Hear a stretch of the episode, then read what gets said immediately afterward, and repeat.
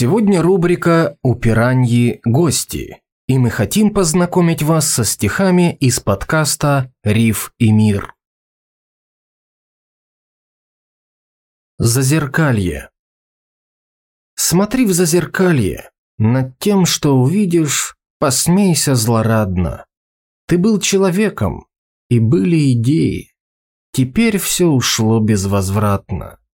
Обрюзгший, обвисший, мешки под глазами. А где же свобода? Куда же девался фрегат с парусами, который ты строил, мечтая? Куда? Куда все исчезло с годами? А может, не поздно подпрыгнуть и, крылья расправив, лететь далеко? Нет, оставьте. Гляди в зазеркалье.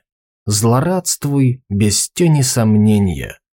Все то, что увидишь ты там, всего лишь твое отражение.